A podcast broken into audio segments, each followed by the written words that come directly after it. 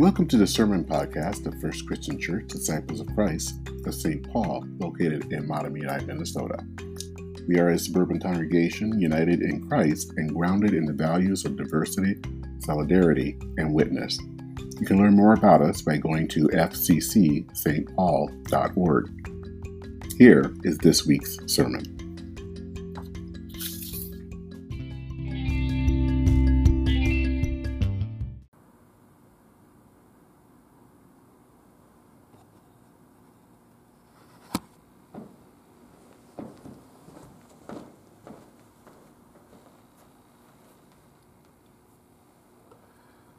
I went to a Catholic school growing up, high, Catholic high school growing up, Powers Catholic High School in Flint, Michigan, to be exact. Go Chargers. It was always fascinating for me because, of course, myself being Protestant, I was kind of going into a different culture um, of that was somewhat, I won't say alien, but it was just different from what I grew up as a as a Protestant. And I remember, I think, believe it was my freshman year in high school, and we, I remember that we had a certain day off, and it was the Feast of the Annunciation. Now, the Annunciation is kind of a word, I don't know if everyone is familiar with it, but it is, the Annunciation is basically a, a way of saying this was the visit of the angel Gabriel to Mary. And Catholics celebrate this, and it's usually celebrated in late March, about nine months before Christmas Day. And I was, I've always been fascinated about how my Catholic sisters and brothers, and I know many Catholics, especially from my experience at Powers, how much emphasis they place on this event. It really matters. You know, it's always different how we Protestants talk about this because, you know, we mention Mary, but I don't know about you, but I think growing up, the only time you really kind of thought about Mary was always at those Christmas um, plays that usually had someone dressed up in bed sheets, of course, that was playing Mary. Or, and usually either A, they were pregnant or on a donkey, or they already had the child and there was a little doll that they played as Jesus. But we don't always at times get to know who Mary was. I think thankfully how we are viewing Mary is changing as Protestants. And I hope that we can sometimes follow what our, to some extent, what our, our Catholic um, relatives do in getting to know who this woman was because it matters. The passage is where here in, in the Gospel of Luke is where we first meet Mary. What we know about her is that she is a young woman. She is probably a teenager. She is what you would call a girl from the wrong side of the town. She's poor. She is, though, betrothed to be married. And all in all, she lived in a small backwater town of the Roman Empire. So if you take all of this together, she really wasn't that important. And yet, one day, as she's sitting just doing her thing, this fearsome being appears. This being that is called Gabriel. And he greets her by calling her a favored one. And you can imagine Mary looking around and thinking, wait, you're talking to me? Because she thought, didn't think much about her. I mean, she was just some teenager from some backwater place. Why would you consider me favored? But Gabriel tells her what's going down, tells her that she will give birth to this son, you will name him Jesus, and all the things that will happen through Jesus. And she hears all this, but she has a skeptical look on her face. It's not one that discounts all this, but it's skeptical because, well, there was a little bit of a problem. So she, and she pretty much blurted it out, saying, okay, but how is this going to happen? I haven't slept with a guy. Mary might be young, but she was not stupid. She knew how babies were made. And um, there was no man in her life to make that happen.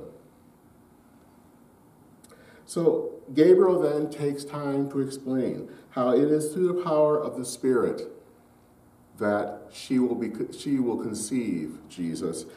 And she adds, he adds, her older cousin Elizabeth is pregnant at this time, even though she is well beyond her childbearing years.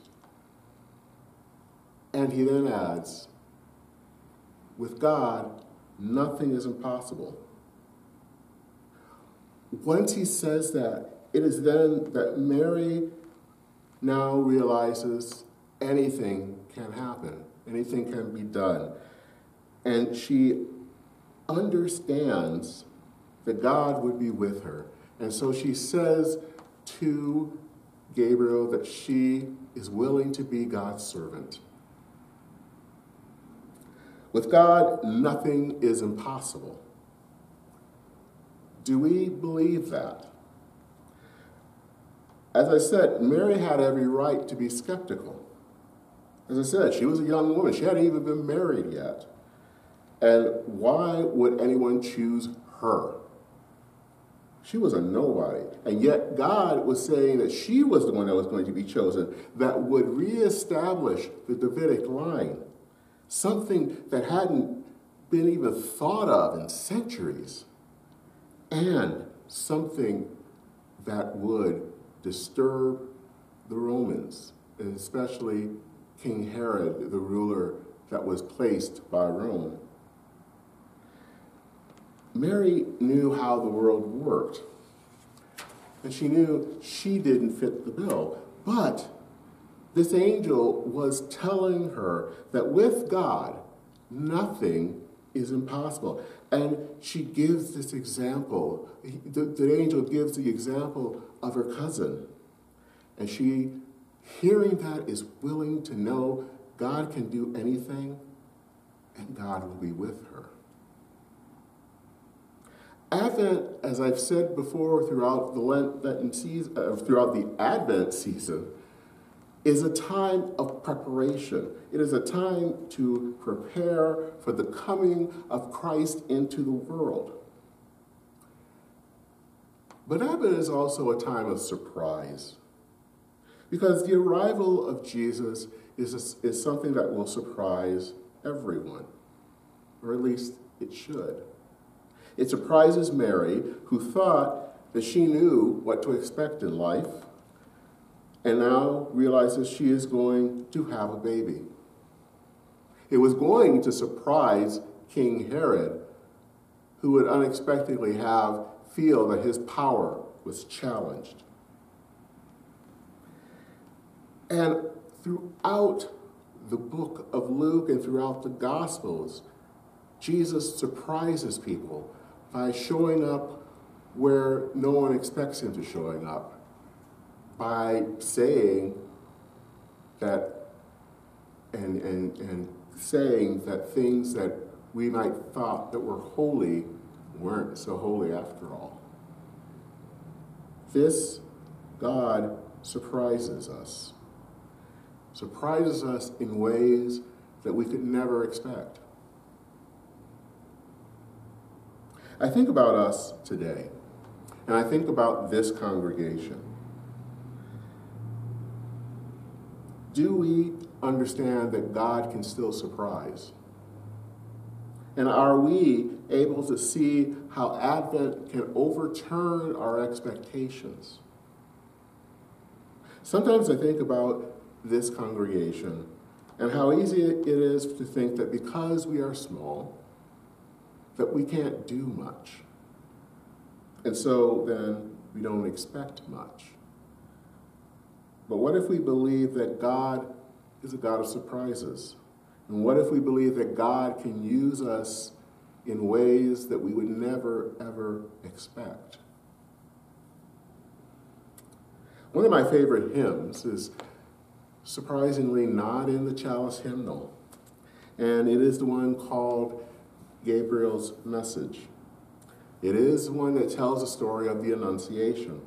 And I love the song, and I was looking through it again today, and I was reminded of the third verse. And I just wanted to share it because it speaks so wonderfully to this sermon. Then gentle Mary meekly bowed her head. To me be as it pleases God, she said. My soul shall laud and magnify God's holy name. Most highly favored lady, Gloria. When Mary realized that God would be with her, that nothing was impossible, she was able to give praise to God. As we finish up our time in, in Advent and head into the time of Christmas, I pray that our hearts will be prepared will be prepared to be surprised by God and know that God is with us in these unexpected times. And that in the end, when we are surprised, we will give glory to God. Gloria, Gloria, Gloria. Thanks be to God. Amen.